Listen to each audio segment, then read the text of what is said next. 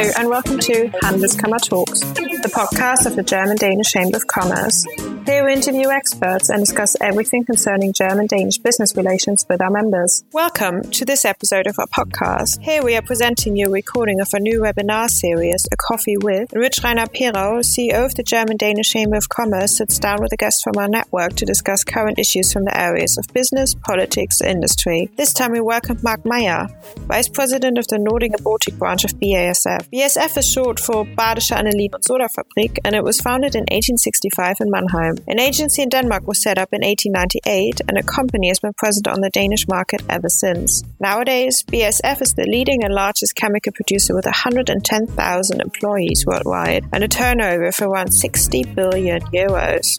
We have agreed to touch on three subjects today. Number one is the business environment. And here, Mark and BASF is ideally suited because you're a supplier to many industrial sectors. Uh, the second issue is sustainability. And the big question here uh, what is the chemical industry's contribution to sustainability? And number three, if we have the time, uh, remote management. Here again, Mark is well suited because he manages six countries Correct. In, in the Nordics and Baltics and has uh, at least a year of of experience within remote management, indeed. But Mark, let's start with the business environment. And the question is, how is the recovery, the pandemic recovery coming along now as, uh, as the world is in the second lockdown and growth rates vary across the world? Maybe before I go to where, where we are at the moment, I think, again, you alluded to the industries that we're catering for. And given our portfolio, we're really, there's hard, there are hardly any industry that we're not touching. It's, um, you know, of course, the chemical sector, resources, energy, automotive, very important. Um, a lot of consumer good um, segments that we're dealing with, electronics. So I think we have a very, very, as you said, a very, very broad portfolio, even down to agriculture and agricultural solutions. And um, we've already seen in the at the back end of 2020, the fourth quarter, as uh, with many of our competitors uh, in the industry, that we've seen a significant uptick in volume developments, industrial activities, and customers were really starting to source material material uh, again. And, and of course, around Christmas, we were all like, yay, that was great. But everybody already thought, okay, how, how much of that momentum are we going to carry over into 2021? Or was this just replenishment of supply chain? Uh, a lot of questions around that. And now in March, with the first quarter very much in roll, I think we can say that the momentum has carried over into 2021. So I think particularly the months of January and February, they've been quite strong for us, continue to be strong on that same sort of momentum as we've seen it in quarter four. And this is, I would say, it's quite broad based across all industries. It, of course, regionally, when you look globally, regionally, it is around China, it is around the Asian markets uh, that are really pulling ahead and steaming ahead with growth rates. Even in 2020, we've uh, we've seen double digit growth rates in China in our business. Even though they've had this uh, significant dip in first quarter, they've really rebounded. Uh, but also Europe, we must say, Europe is contributing well, and Europe still contributes not quite, but almost half of our global business still is in Europe. So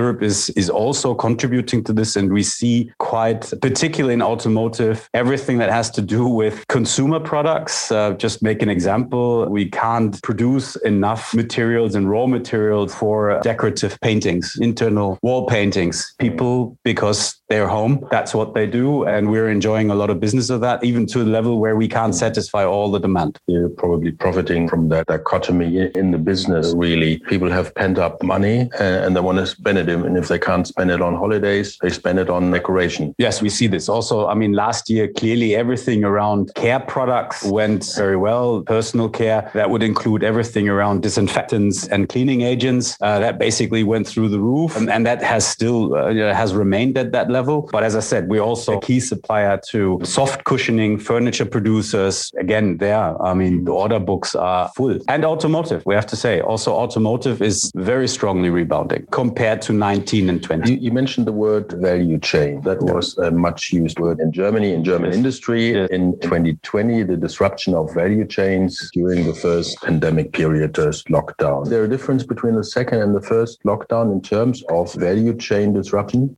I'd say yes, because in the first lockdown, and particularly in April, our customer industries ceased production. So we lost order books overnight. Uh, that was only precedented with the events in 2008, 2009, when I remember that being responsible for one business where one overnight, literally, order books just dropped. They, were, they just vanished mm. um, overnight. And that was the same in April uh, because we know uh, a lot of the automotive assembly plants and production plants simply stopped. They stopped their bands and demand really was stopped for a good part. At the moment, we're seeing the other, you know, the manufacturing sites and operations remain open and as if nothing has happened almost. And there is certainly a degree of catch up effect in the supply chain. And at the moment, what we're seeing again for with regards to value chain is that the demand is overshooting the ambitions or the planning horizon that we've had in the supply chain. So now we've heard around the semiconductor shortage in the automotive industry. That's just a very prominent one, but there are lots more where certain specific materials are just simply not available. I've been with the company for quite some time and we have problems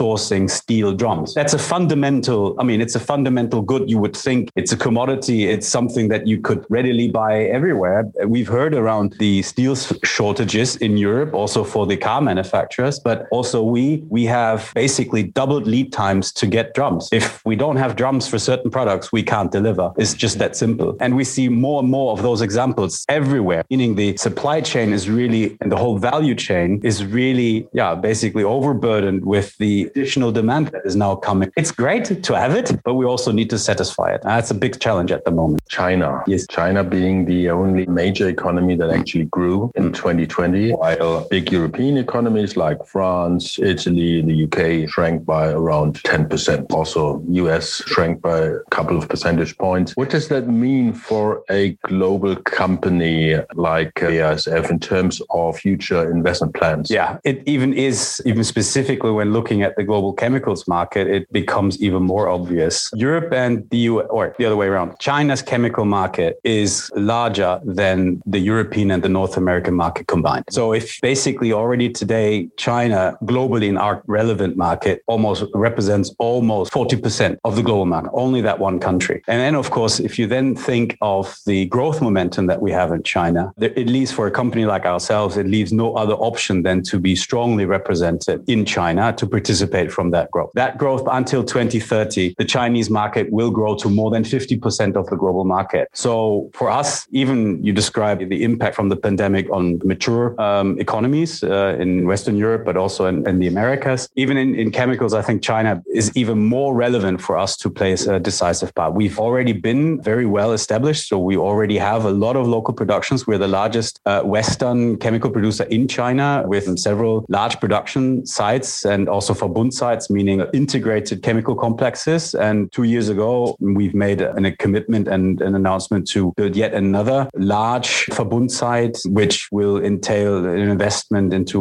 roughly 10 billion euros until 2030. And we're basically preparing ground. All the civil work is being done in the south of China in order then to have an additional footprint in China to participate from this market development that we anticipate and that will very likely come. And we see this at the moment. The strategy actually throughout the pandemic has been proven even more relevant as it was maybe two years ago. Seems like China is playing a major role in stabilizing actually the German economy. I read yesterday in the Handelsblatt that Volkswagen's turnover is 41% in China. And uh, the same obviously goes for many other companies in Germany. Mark, thank you for, for giving us that insight into how BASF is, is working and doing and, and the business environment. Uh, let's go over to our second subject, sustainability. The chemical industry obviously is not the first industry you're thinking of uh, when you say uh, sustainability, but also you have your, your plans uh, for CO2 neutrality and your plans for contributing towards CO2 neutrality. Um, can you tell us about where the biggest levers are for the chemical industry and what your plans are and what you're doing in terms of sustainability? Uh, provocatively, I would say, why is it not that the chemical industry was be seen as a, as a contributor to sustainability? Clearly, we are uh, energy intensive, right? So this is, I think, the overriding topic that we have. Uh, we've also committed to non-financial targets with a clear target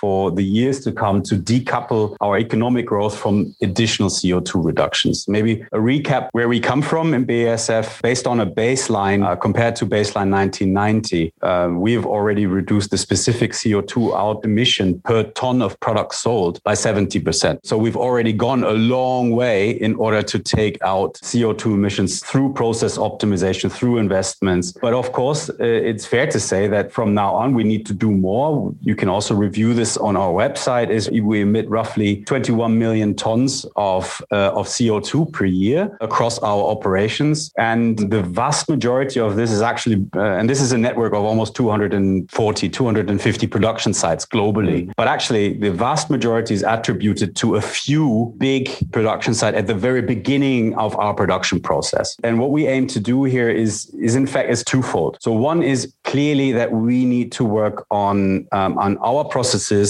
on uh, how can we, in fact, take out, in essence, fossil fuels as a starting material for our, for running our production assets. This is largely around electrification. This is the big topic, obviously everywhere. So this is around basically swapping big upstream, what we call upstream, big production assets from natural gas fired into EED, uh, electrified fired plants. For this, the topic is around hydrogen as it is out there. Uh, also, for example, with the steel industry, we are investing into what we call a carbon management approach, whereby we are looking into proprietary technology to generate hydrogen for our big production sites um, in order to that use that then as a, as a primary source of energy. Clearly, renewable electricity will play a key role. Uh, so externally sourced renewable energy will play a key role. And then we've also announced very recently, a few weeks ago, that uh, we globally will partner with Siemens Energy to, to also look at really all of our processes. We have a lot of pumps, a lot of uh,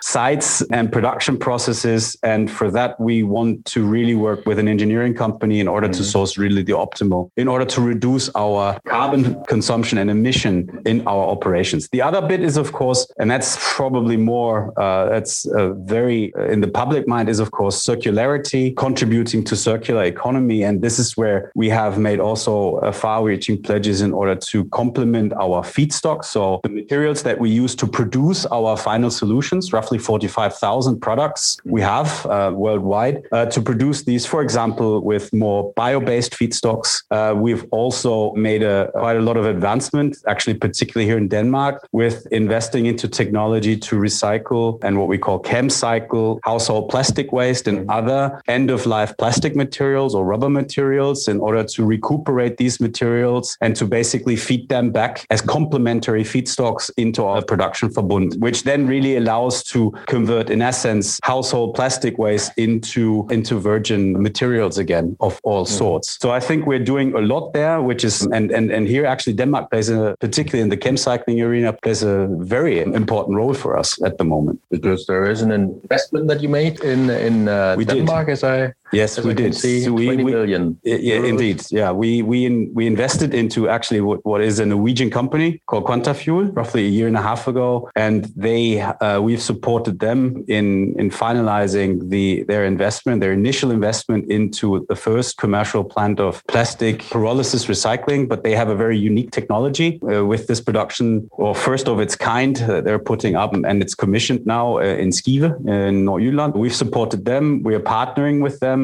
we really believe in this technology. We're sort of we've invested into them, but we're also partnering because we have a, basically we have a, a off-take contract with them for anything coming out of the production mm. plant in order to feed this into into our production verbund in the south of Germany. Great. There is a question. You mentioned Siemens Energy, and Peter Weinreich Jensen is Siemens Energy's CEO in Denmark. Siemens Energy signed a memo with you for working on making your production more sustainable with green hydrogen and large electrical heat pumps. Do you know if there are any similar plans in your region? I do know, and they're not. What we have, uh, like I said, the uh, we have a few really large production uh, facilities. One of which being in Europe is clearly Ludwigshafen. Uh, the second one is Antwerp, and then we have another larger production asset in Tarragona in Catalonia. And certainly Ludwigshafen and Antwerp are of such magnitude, also as part of the overall CO2 balance of BASF Group, that these are the areas where we concentrate our efforts on. And the scale of the investment and the project, as has been alluded here, basically electrical heat pumps and converting our processes in the right possible way is, is enormous. It will take us many, many years. It will take us probably a decade in order to really advance on this. And the idea here is really to concentrate on our so-called Verbund sites, Ludwigshafen, Antwerp. There are two more sites in the US and three sites in Asia, uh, because they really represent the vast majority of our carbon footprint, whereas actually the other almost 230 sites in the overall scheme of things for BASF at the moment don't really play a big role when it comes to the overall balance of CO2. Mm. The impact we can generate on those sites is by mm. far bigger. So for Nordics uh, and Baltics, for our production site we have here, we're not pursuing any any activities at the moment. Mm. One about force majeure for a large amount of products. What is the action to solve the situation? Uh, yeah, this is this is what I alluded to. We have seen a number of force majeures actually since start of the year, but also very recently last week we we've had an outage in our production facility uh, in one production facility in Ludwigshafen. So it's a mix. So one is a number of force majeures were attributed to suppliers letting us down because they were not able to meet their commitments towards us, and that leaves us uh, no other choice than to uh, to then follow suit. Uh, clearly, last week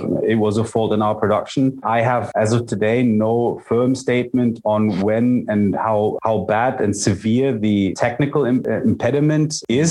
I can rest assured that nobody wants a force majeures, and I know that there's task force at hand in order to rectify plant and bringing the plants back on stream. As of today, I don't know uh, where we are with this. Hannes Reuter has a question. Firm energy storage, a topic for BASF? I have to admit, on that specific question, I'm not 100% sure whether that is part of the initiative that we, within part of our carbon management program. So I would need to follow that one up. Per Andersen, have you reduced your use of chemicals such as plastics, raw materials? Yeah, this is this is exactly what I meant. Uh, so we are investing heavily into chem cycling as a as one alternative. We have part of our uh, as part of our operation and production of plastic grades in essence. Of course, we, we minimize any waste that we may have in our process. So it's the, the question of industrial waste is probably more a question for our customers and our converters. And here again, it's our attempt to build a supply chain or closing the loop together with partners like Quantafuel in the area of chem cycling. This is exactly what we're working on, trying to close this loop at the end, trying to come up with an alternative to those plastic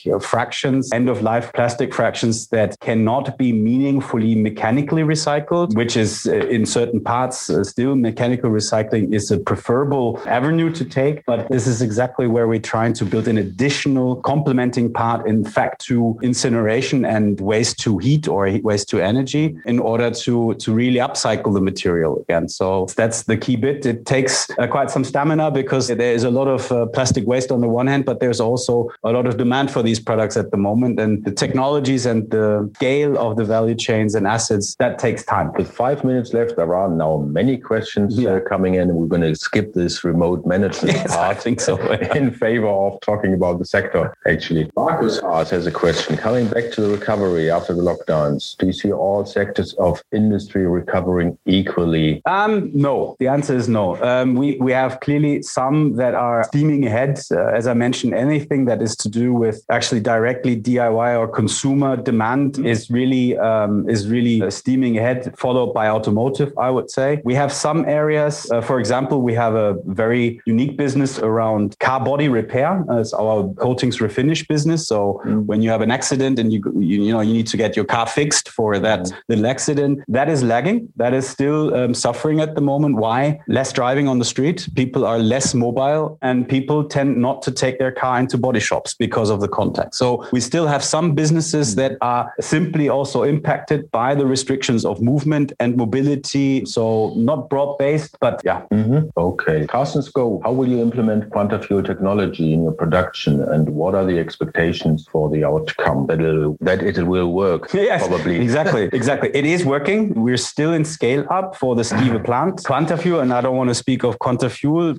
and their plans, they have made commitments to expand their footprint in Denmark with an additional site and asset in Esbjerg, uh, which will immediately by far be bigger than the one that they are putting into Skive. And this is basically what we are supporting them with and that we want to take further also beyond Esbjerg. So they've announced a, an asset of uh, 80 to 100,000 tons of pyrolysis oil, equivalent to around 100 to 120,000 tons of household waste that they will basically then take in and recycle. So it, it's basically around scale up. Um, and we will need, as BASF, we will need partners more than Quantafuel, actually. We, we, we need more partners of this in order to satisfy the need of our customers for these uh, feedstock material. Julia Abrams, do you face supply issues also related to sick leaves in production? Might concern COVID. Yeah. I'm not quite sure, considering them force majeure. Yeah, thankfully not. So we have not had significant impact into production due to sick leaves. We and obviously also corona infections as a result. Mm. So we've had some moments actually here in our production site here in Ballerup where two, three very neuralgic points, people, individuals in certain shifts were infected. Uh, this was back end of last year, and uh, it only uh, would have taken one or two more, and then we maybe should would have had some impact into the production side. This was in quality control. This was in packaging. So very mm. neuralgic points of the of the production plants. But so far, not do we have not had significant impact due to absenteeism. That reminds me of some uh, another piece of information that I read just the other day. There is no other country where company physicians play such a role like in Germany. Yes. So the uh, the vaccination drive in Germany uh, will mainly be carried out or will be carried out also by major German companies, Correct. by BASF, Volkswagen, yes. and, and all the other companies. When they start vaccinating their employees, we're going to pick up speed yes. in the vaccination drive. It's nine o'clock and we're going to keep uh, ourselves to these 30 minutes. Uh, thank you to uh, Mark for being here. Thanks for the invitation and thanks for all the questions. Thank you for listening to our podcast. Hope you enjoyed today's episode. Don't forget to subscribe and head to our website at handelskammer.dk for more insider information on German Danish business relations.